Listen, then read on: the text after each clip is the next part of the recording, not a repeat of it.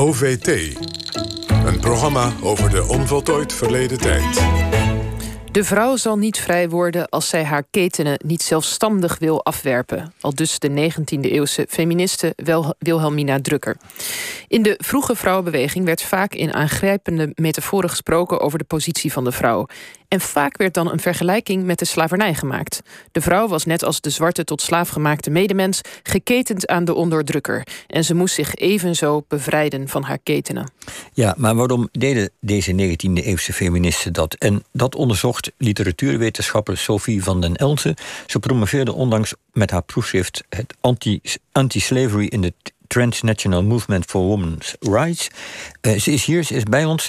Uh, Sophie, hoe kwam jij op dit uh, opmerkelijke onderwerp? kwam je dingen tegen in archiefonderzoek, toevallig vergelijkingen met slavernij? Hoe kwam je erop? Ja, het was eigenlijk heel organisch. Um, een aantal jaren terug las ik een aantal slavenautobiografieën.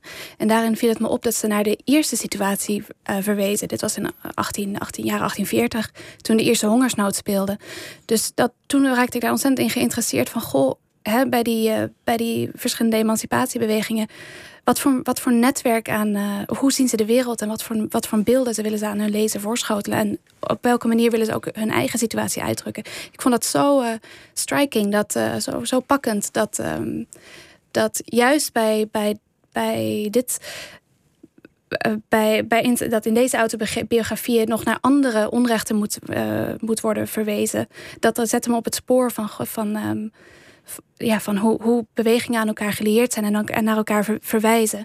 En daar, van raakte ik heel geïnteresseerd in juist die metafoor van de slavernij in, uh, in bewegingen in Europa. En, en, daaruit kwam ik dan eh, op, op het feministische score, waar, waar die, die metafoor heel veel gebezigd werd. Ja, want je komt al vrij vroeg ook in, in, in stukken van vrouwen tegen vergelijkingen met slavernij die ze zelf maken? Ja, absoluut. Dat zie je al heel vroeg. Um, uh, ik heb het zelf terug het, naar de 1830 getraceerd.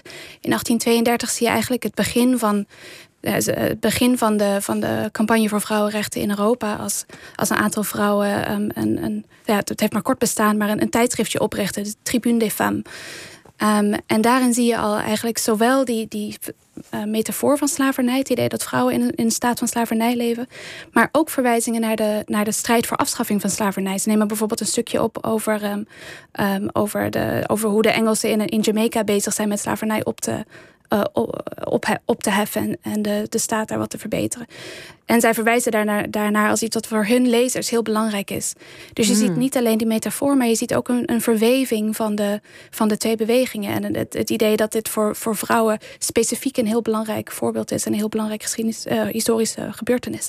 En dus eigenlijk ook dat die twee, die twee vormen van activisme, anti-slavernij-activisme en, en voor vrouwenrechten, dat die aan elkaar gelieerd zijn. Dat je die niet los van elkaar kan zien. Dat, dat, ja. dat, dat, schreven ze toen al. Ja, dat zie je al in, in, in 1830 inderdaad. En eh, ik noemde even een tijdschriftje, maar je ziet het ook in romans. Bijvoorbeeld uh, Georges Sand kennen misschien sommige luisteraars wel. Mhm. In haar eerste roman uh, neemt ze heel veel nou, weer zowel vergelijkingen met slavernij op als verwijzingen naar koloniale slavernij.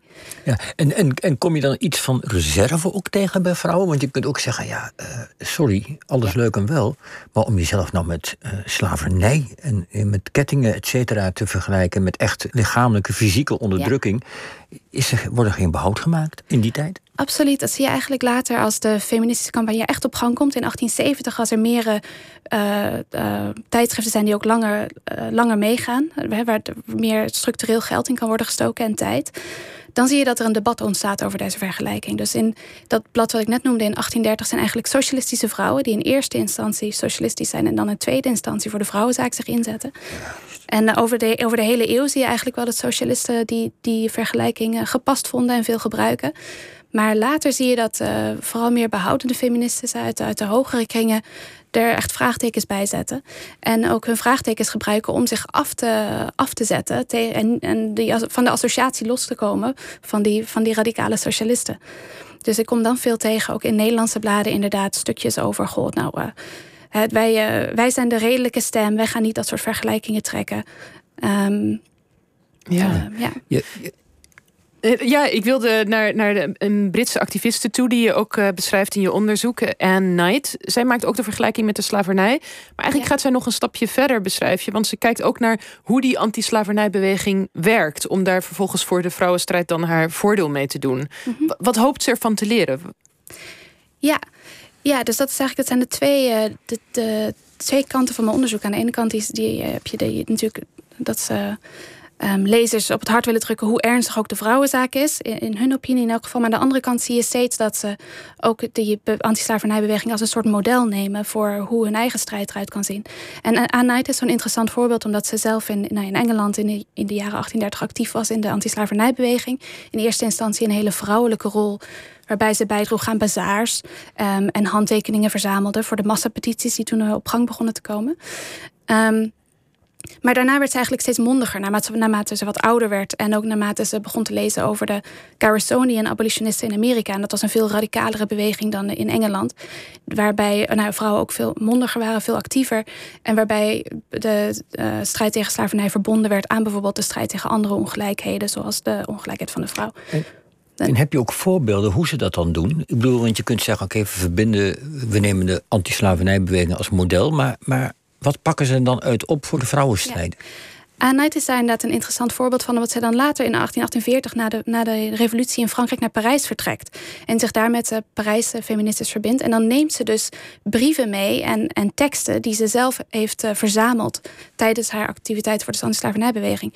Dus je ziet dan dat in een, in een blaadje in, in, uh, in Parijs het, het manifest van de, van de Garrisonian abolitionisten wordt uitgegeven. Dus dat heeft zij hoogstwaarschijnlijk dan meegenomen. En er wordt nu eigenlijk uh, weer verspreid als, als, een, uh, als een tekst die geen taalslag behoeft, maar absoluut zowel voor de uh, anti-slavernijstrijd als voor de vrouwenstrijd ehm, ehm, relevant is. En daarin worden dus nou ja, bepaalde um, uh, principes uiteengezet, zoals de non-violence, uh, geweldloosheid, maar ook het transnationaal, heel sterke transnationale inslag, dat landsgrenzen niet belangrijk zijn, omdat het gaat over een strijd tegen onrecht. En natuurlijk het idee dat mannen en vrouwen zich samen kunnen inzetten uh, voor, nou, voor het verbeteren van de wereld. Ja, is, is dus iets van hun strijd, dus onze strijd, et cetera, dat soort dingen. Maar als eind 19e eeuw de slavernij wordt afgeschaft, dan, uh, of bijna overal is afgeschaft, dan, dan zie je dat in de vrouwenbeweging die vergelijkingen nog steeds gemaakt worden. Schrijf jij in je proefschrift. Verandert het dan ook iets aan de toon? Zo van als het bij de slavernij kan ophouden, dan is er misschien ook een, voor de vrouwen een toekomst zonder onderdrukking. Wordt het een lichtend voorbeeld? Um, ja, zeker. Inderdaad, het, het gaat eigenlijk um, onverminderd door, maar het verandert wel uh, de inslag van die vergelijking. Want waar je in het begin van de eeuw veel, nou, zie, je zo, zie je zowel meer echte verbinding met de antislavernijstrijd, ook al was het in, Europa natuurlijk veel minder uh, daadwerkelijke verbindenissen als in Engeland en Amerika, want onze antislavernijbewegingen waren niet zo groot. Maar dan zie je dus meer een, discours van solidariteit en dat het dezelfde um, zaak betreft. Maar aan het eind van de eeuw dan begint dat te verschuiven en dan zie je dat er andere soorten verhalen over slavernij en antislavernij worden verteld. Het boek van Harriet Beecher Stowe, De Hut van Oom Tom, wordt bijvoorbeeld heel belangrijk. Dat halen vrouwen veel aan. En dat is dus echt een hele, uh, een hele, een hele gekleurde beeld natuurlijk van wat slavernij in de kolonie inhield. Um, en je ziet dat er ook heel veel nadruk wordt gelegd op, uh, op de rol van witte vrouwen in deze maar, in de antislavernij. Wacht even, waarom wordt uh, de hut van Oom Tom zoveel aangehaald en gebruikt? Wat, wat, wat hebben ze ermee? Wat, wat, wat kan daarmee? Nou, dat was echt een bestseller in de tijd natuurlijk. Dus als mensen het boek niet hadden gelezen, dan hadden ze waarschijnlijk wel een toneelvoorstelling ervan gezien. Of illustraties uh, gezien op, uh, op kinderspeelgoed. Dus dat is een voorbeeld wat mensen heel goed kenden. En daarom was Harriet Beecher Stowe ook voor, voor witte vrouwen hier zo'n zo'n interessante, interessant figuur die ze konden aanhalen als een soort van. Uh, uh, ja, beschermheilige van de vrouwenbeweging bijna. En waar ze zich misschien ook mee konden identificeren. Van, oh, en het is ook, ook een witte vrouw. En, en iemand die over dit onrecht heeft geschreven. Dat zien we als een voorbeeld. Ja, precies. En ze was wat dat betreft ook een veilig voorbeeld, omdat ze natuurlijk uh, uh, haar, haar activisme bestond uit het schrijven van een boek. En dat is ook later is dat de, de rol die haar boek heeft gespeeld, is heel erg benadrukt. Uh, versus bijvoorbeeld natuurlijk de, de, wat, wat slaafgemaakte zelf uh, geweldloos, geweldloos of, of met geweld de manier waarop ze in, in, verzet kwamen. Dus het was een veilig voorbeeld omdat zij met, met eigenlijk haar boek het punt maakt dat je met schrijven en lezen um, geweldloos mensen kunt overtuigen van, van, van, het, van hun gelijk. Of van het gelijk van de, van de zaak waar je voor strijdt.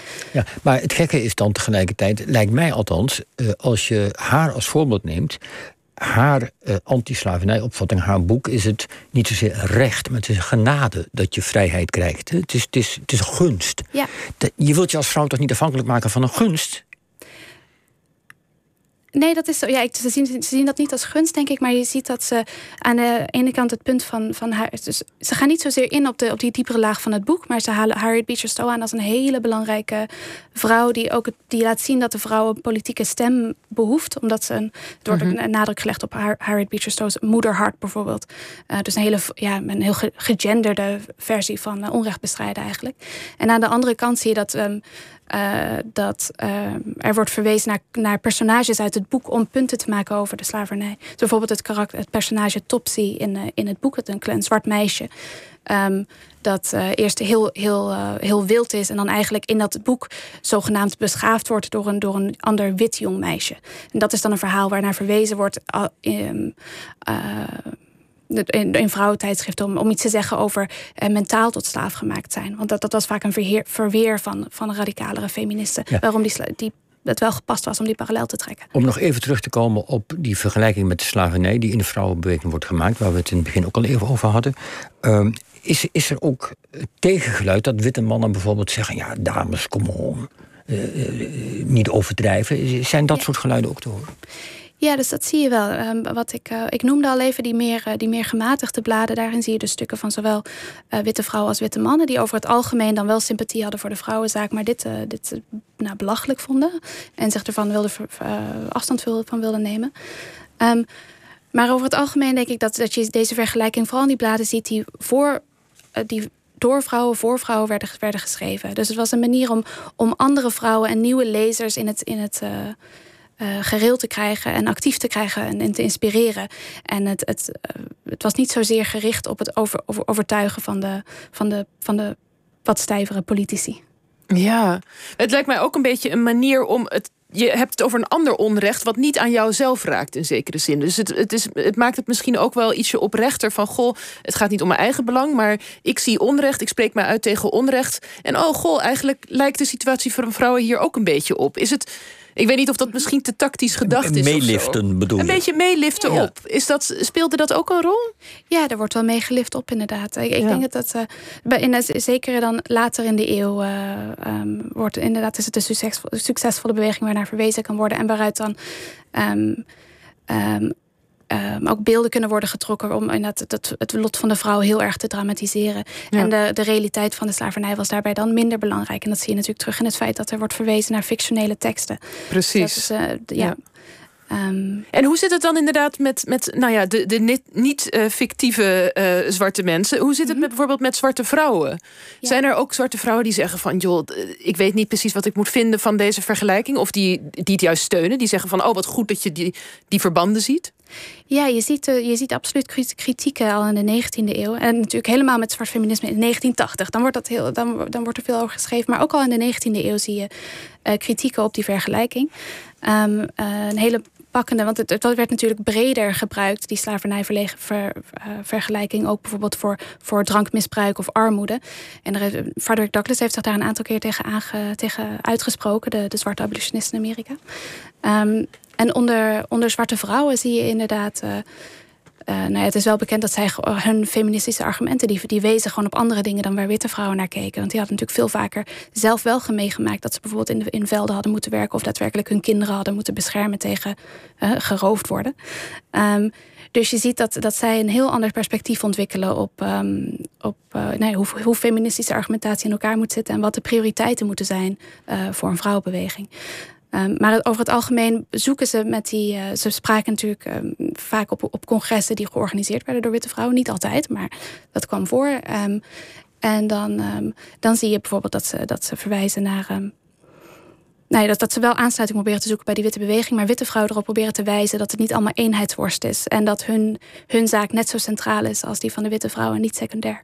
Ja, precies. Dus de hele discussie die wij bij Gloria Wekker tegenkomen hè, over dat onderdrukking uh, door alle genders heen loopt, begon toen al een beetje. Ja, dat, dat begon ook toen al. Dat is een hele lange discussie. Ja, interessant. En tot slot, hoe moeten we nou kijken naar deze vergelijkingen? Zie je het vooral als een strategische truc van bepaalde feministen? Of is het ook echt een oprecht sterk gevoelde verbondenheid geweest? Ik denk wat ik het interessantst vind, is dat het zo'n zo'n levendige, levendige discussie was, uh, decennia lang eigenlijk. Um, dus dat die, die vrouw slaafmetafoor, waar we hebben wat, wat erg. Uh, beetje gênant of een beetje pijnlijk aanvoelt. En waar we vaak overheen stappen en, en zeggen dat het niet zo belangrijk was, maar gewoon franje. Nee, het was geen franje. Het was een, een essentieel, uh, essentieel punt waarop vrouwen uh, met elkaar bedisselden wat de, wat de doelen en strategie van de, van de beweging was. Um, en dus dat je ook eigenlijk per decennium ziet dat, er, dat er het debat verandert en de verwijspunten veranderen. Goed, prachtig uh, verhaal dit, Sophie van uh, Den Elzen. Ik ben heel benieuwd of, je er, of er ook een boek gaat komen. Daar, daar hopen we op en dan uh, praten we er nog eens over verder. En gefeliciteerd nogmaals met je promotie. Dank je.